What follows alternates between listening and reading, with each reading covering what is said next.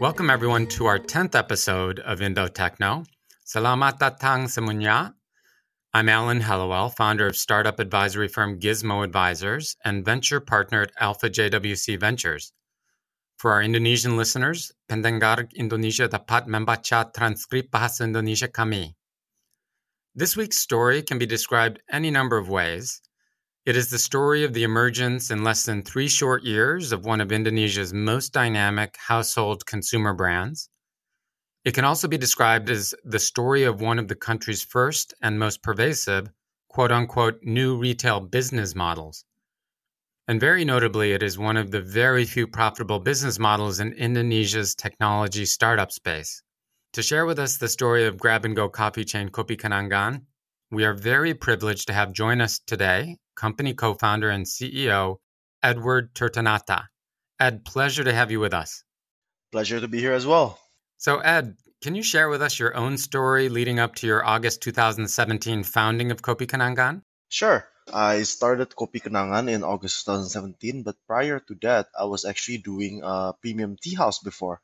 And 2015, I quickly realized when I was doing tea, despite us being actually the biggest premium tea house chain in Indonesia, we quickly realized that it's not scalable because a cup of tea at 40,000 rupiah or a cup of coffee at 40,000 rupiah is not uh, something that's affordable to most Indonesian 40,000 times 30 days, that's 1.2 million, or approximately 30% of your Jakarta minimum wage or the capital city of Indonesia. So that is why we realized that Indonesia has a gap between instant coffee and your typical cafe or coffee shop all over Jakarta, which is mostly priced at around 40,000 rupiah.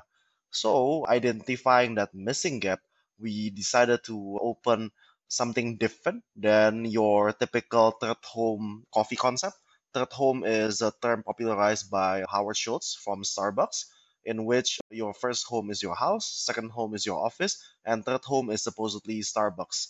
And that is why you see a lot of cafe with a nice sofa, fast Wi-Fi, and all those costs are actually incorporated into your cup of coffee. And what we quickly realize is that for people who drink coffee every day, not everyone actually want that nice sofa or fast Wi-Fi. They just want a good cup of coffee with reasonable price. And that is why we started Kopi Kenangan in Stanchart Building in August 2017. We intentionally opened beside three global chain which are selling coffee as well. The reason why we intentionally opened there is because we want to taste the scalability, right? If we cannot compete against the global brand which has uh, four or five hundred outlets in Indonesia, then there's no way for us to actually scale up this brand.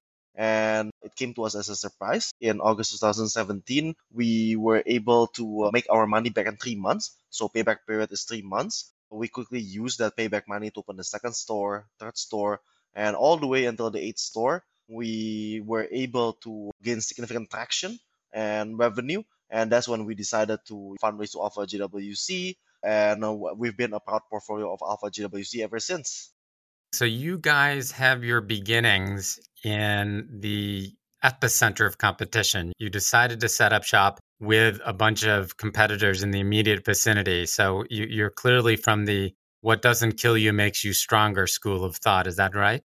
If anything, if you are in startup, you should not shy away from competition. You should try to actually compete against them head to head so that you find the right product to market fit or you test your existing product to market fit or else then it'll be very hard for you to scale up in the future. Ed, can you give us some quick facts and figures around Kopi Kenangan's current scale and growth rates? Sure. We ended 2017 with one single store, 2018 with 26 stores, and then 2019 was a rocket ship for us basically. We went from 26 stores to 223 stores, and as per December 2019, we don't have a single unprofitable store. So we are not just expanding rapidly but profitably as well. And I think at that time we were able to get a double digit percentage EBITDA on a company level as audited by PwC. And on top of that, I believe that we are the number one online coffee delivery company in the country as well, as per December 2019. And I think as per today, we have 354 stores. So despite the pandemic, we are still expanding at the rate of 30 stores per month, excluding the Ramadan period. So that is where we are. And we would like to maintain this momentum going forward as well, if not faster. You have been able critically to maintain profitability during this hyper growth phase, but I guess more of a qualitative question. Ed, are you at all concerned about compromising elements such as company culture or employee competence in growing so quickly? I think culture is actually something that you set up from day one. And as long as you keep on resounding that company culture, it will stay for many years to come. And interestingly, we have three culture in Kopi Kenangan, day one mentality, one cup, one customer. And the last one is uh, teamwork. That is how we view the business. Especially, uh, I would like to touch again on the day one mentality. I think it is a, a term popularized by Jeff Bezos of Amazon. And he was saying that day two is decline followed by death. So that is why we must always be nimble, fast, and accept risks as a part of our day to day decision. So that is why we have been very nimble as well in opening the stores, in investing in technology, testing out different products from both technology and company beverages. Those nimbleness and those experiment mentality when we just started Kopi Kenangan in August 2017 is something that we've been maintaining since day one. In terms of employee competence, we believe that there are two parts to this. First is the store employee, where we are actually investing a lot in uh, learning and development because uh, what we believe is that at the end of the day, they are the one who is serving the customer. So that is why investing a lot in learning and development is very important. And on top of that, one thing that most people don't realize in Indonesia is that it is not too often a company gives out shares to the managers who are actually working in store. I don't think that is the case with any of the QSR companies in Indonesia. QSR stands for quick service restaurant, and we are actually the first one in Indonesia who does that. Ed, where do you want the company to be by the end of 2021? And what is the broader, longer term vision of Kopi Kenangan? We believe that we are not just a single product or single country startup. We believe that in the future, the potential for growth is to actually realizing the power of distribution. We believe that product is king, but then distribution is God. So that is why by actually having more stores, we will be able to be closer to our customers because uh, one of the things that is important for coffee or beverages is that convenience is very important. So the more stores you have, the closer you will be to your customers. So that is why we are opening at a very rapid rate. And I believe that by 2021, we would like to end the year with a thousand stores and where we are not just selling coffee. We want to be able to sell beyond coffee. And that is exactly what we did in 2019, where we have evolved from just selling the kopi susu, which is our hero product, to selling other stuff like boba, matcha, Thai tea, other beverages as well. And going forward, realizing that distribution will be uh, our biggest asset, we would like to keep on layering new product on top from food and other stuff as well. And going forward by having more customers, more additional product, and more stores, we'll be able to capture even more data of our customer, and in return, increasing the uh, frequency and AOV of our purchase in the future as well. Ed, as I mentioned in my introductory remarks, and you also referenced, Kopi Kenangan is very impressively EBITDA profitable. How have you been able to achieve that during this period of very, very strong growth? One of the things that I believe, if you have a great product to market fit, you don't need to spend too much on customer acquisition so I believe that most startup that I have seen in the region or even China and the US as well is that many of the expenses actually go to uh, CAC, right? Customer acquisition costs. And for us, we have been very frugal in doing so. So, for example, I believe that in 2019, the total marketing spend in our company is less than 10%. And that includes voucher expense, discounts, and other marketing collaterals that we are doing inside Kopi Kenangan. So that is uh, one of the key, in my opinion, in order for you to achieve EBITDA profitability in terms of building your startup. Got you. So much of the Kopi Kenangan story seems to come from the unique identity that you and the co-founders have crafted. Can you share with us some of the unique facets of the company's positioning that customers have come to love? Basically, in Kopi Kenangan, what we're telling our customer is that we are selling a high quality coffee at an affordable price. Of course, we are not just saying it, we are actually showing it as well inside our stores. And this is very important for any companies that are doing consumer brand. And that is why if you go to Kopi Kenangan, we actually use coffee machines that are world class, like La Marzocco and Victoria Arduino. And on top of that, we even use a high quality milk as well. And that is why if at Kopi Kenangan, you see that we display an empty milk carton because we want to show our customer that we are actually using high quality ingredient. And those are actually marketing as well, right? By uh, showing, not telling, you are able to gain a more significant brand equity in return. Understood. Now, coffee is not exactly an entirely new concept to Indonesia. The country is currently, I think, the world's fourth largest coffee exporter. And one frankly does not have to venture more than a block or two anywhere in Jakarta to find a warung, a small cafe, or a chain outlet to get one's caffeine fix. What gap in the market is Kopi Kenangan serving? I think if you look into the data of freshly brewed coffee market in Indonesia, it's actually only 7% of the total caffeine spending in Indonesia. Whereas if you look into our Japanese or US counterpart, the bulk of purchase in those two countries are actually freshly brewed coffee. So even though you see a lot of warung or even convenience store around Indonesia that are serving coffee, those are not freshly brewed coffee like the one you get in uh, Kopi Kenangan. So that is why that gap is still there because most of the people who are playing freshly brewed coffee, they are selling it at a very expensive price. So there is nothing in between where we are. There's a company that are selling freshly brewed coffee at, a, at an affordable price, somewhat similar to a convenience store price, and that is exactly what we are doing in Kopi Kenangan. What does the competitive landscape look like these days? Is it likely to change going forward, and why? To dissect our competitor, there are the legacy brands who are doing the third home concept, and that is not what we are doing. There is no way that they, they can shift back uh, or pivot into our business model, which is grab and go tech enabled coffee chain. Because in the first place, they already ran a huge space, right? it's not that easy to just shrink your existing space. So that is very different than our business model. And I believe that there are a lot of copycats in Indonesia which are doing exactly what we are doing as well ex- except for the tech enabled part. And that is exactly why we would like to invest a lot in technology as well, where we can acquire our customer, we can engage our customer. It'll be a very important factor going forward. And on top of that, the fact that our competitors that are at, at scale are mostly doing a franchise business model.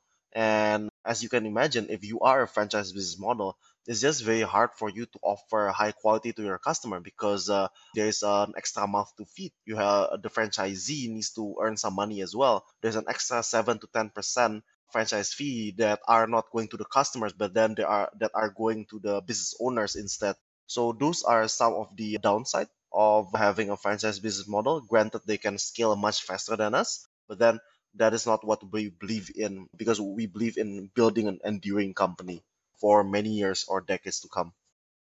Gotcha. Ed, Kopi Kenangan's trajectory has been indeed, from many measures, incredibly steep. On the fundraising side alone, the company closed a massive $109 million round in May of this year, making it one of the region's largest rounds, and particularly during the COVID era. Has this acceleration come as a surprise to you? And if so, what adjustments have you made to the business plan as a result? So basically, I think this round came to us as a, uh, surprise because initially we were not planning to raise a hundred and nine million dollar. In fact, we were planning to raise around forty to fifty million dollar.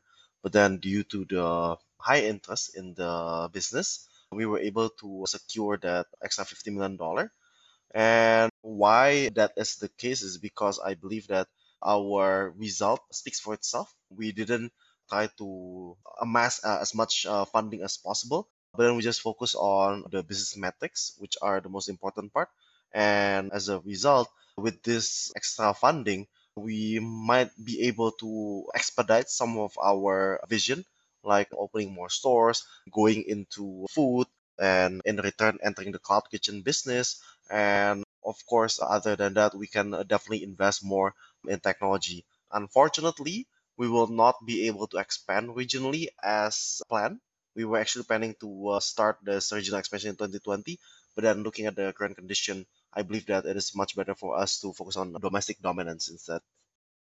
In addition to Alpha JWC Ventures and Sequoia Capital, our cap table also boasts the likes of Jay Z, Serena Williams, and Facebook co founder Eduardo Saverin's B Capital. Can you share some interesting anecdotes about how you built such an illustrious list of investors? Just like I mentioned before, it's all about focusing on your business metrics. After the alpha round, we didn't actually try to uh, fundraise to Sequoia, but then we just keep on working very hard in our business. But then whenever that there is who would like to meet us, we'll gladly do so. And as a result, I think Sequoia was interested in us. We did our Series A round in 2019, and then being invested by both Sequoia and Alpha JWC, both are very reputable investors, make some of the global investors want to invest in us as well. So I think back after Sequoia invested in us, or Jay Z venture arm contacted us. Uh, we pitched them, and they love what they are seeing. And they actually invited uh, Serena Ventures to be uh, part of this uh, journey as well. And for Eduardo Saverin, I think B Capital basically just is very bullish on both Southeast Asia and India. So that is why they would like to invest in businesses that have a good potential in becoming a unicorn or become an enduring business. Well, my daughter would describe your cap table as pretty cool. now, on the topic of other unexpected events, I assume that you had to rip up much of the game plan that you had nine months ago, prior to the onset of COVID. What have been the most dramatic ways in which you've changed the way Kopi Kenangan does business in the midst of the pandemic? Basically, in terms of what we are doing, thankfully, our business has actually been profitable because the revenue is a mix of walk in and online delivery. One thing that anyone who is doing food, we must always realize that walk in will always be more profitable. So that is why back then we were actually focusing more on walk in first. But then now, looking at the condition, we have to focus on online delivery first, especially for this year. So that is why we are still expanding at 30 stores per month or one store per day is because what we quickly realized is that we don't have coverage in every sub-district in Jakarta. So we use our heat map in which we know where our customers are. And by identifying in which area we don't have presence, we are able to open as fast as possible, opening outlets that are actually delivery friendly. Now, Ed, Kopi Kenangan also has a team in China. Can you share some color around that? one of the thing about tech talent, we have to realize that there is a tech talent war in Indonesia. And why is that the case? It is as simple as there is not many people graduating from engineering or software engineering in particular every single year. I believe if you compare the data, for example, people graduating from IIT in India or uh, Beijing University in China, there are hundreds thousands of engineers graduating every year, whereas from ITB, I think you only have a couple hundred. And with the rise of tech in Indonesia, the demand is increasing, whereas the supply is not picking up as quick as the demand.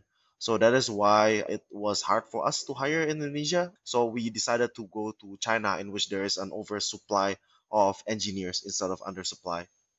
While we're on the topic of China, one of our industry peers has suffered some pretty bad coverage over accounting issues since the beginning of this year. What are the key takeaways in your mind from that event, Ed? So, it is an unfortunate governance issue, and I believe that uh, that doesn't have any correlation with coffee companies in the US or Indonesia. We just continue on trying to become a profitable company and implementing the highest level governance is technology crucial to Kopi Kenangan's success? And where are you applying technology most successfully? Technology is definitely very crucial for Kopi Kenangan's success because we can engage with our customer, we understand our customer, and in return, we can somehow increase the AOV of our basket size.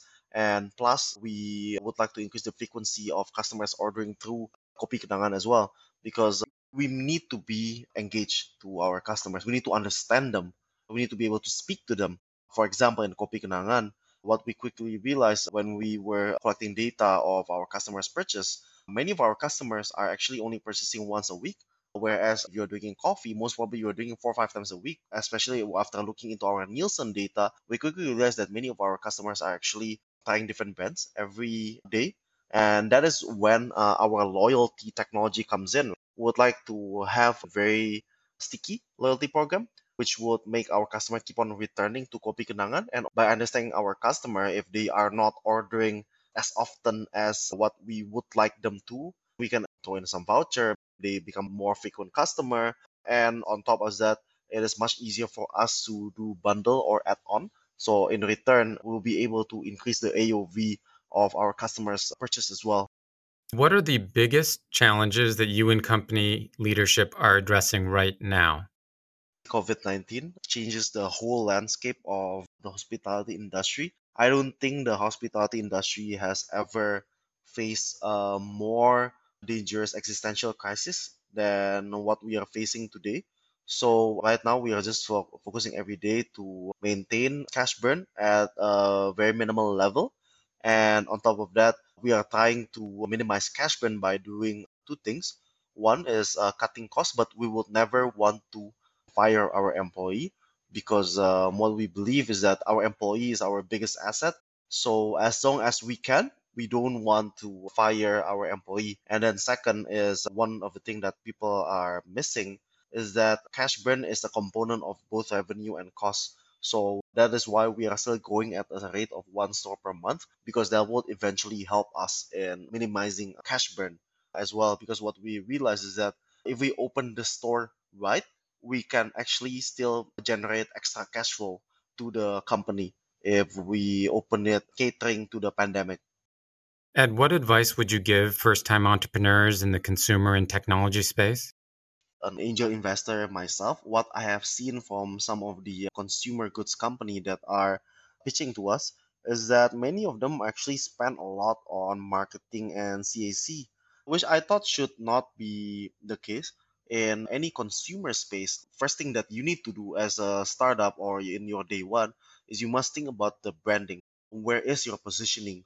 Where do you want to be? Who is your market? And most importantly, how are you going to be able to capture them without actually discounting or burning money? With Kopi Kenangan, we have a very clear value proposition and we were able to identify that missing gap as well. So that is why for first time entrepreneur, please be mindful of this, you, if you haven't reached your zero to one, you should not try to scale up too fast because if you don't have your zero to one yet, then maybe you are just scaling up from zero to minus 10, right? So scaling up or blitz scaling is about one to n. Don't rush it. Just make sure that you have a great product to market fit.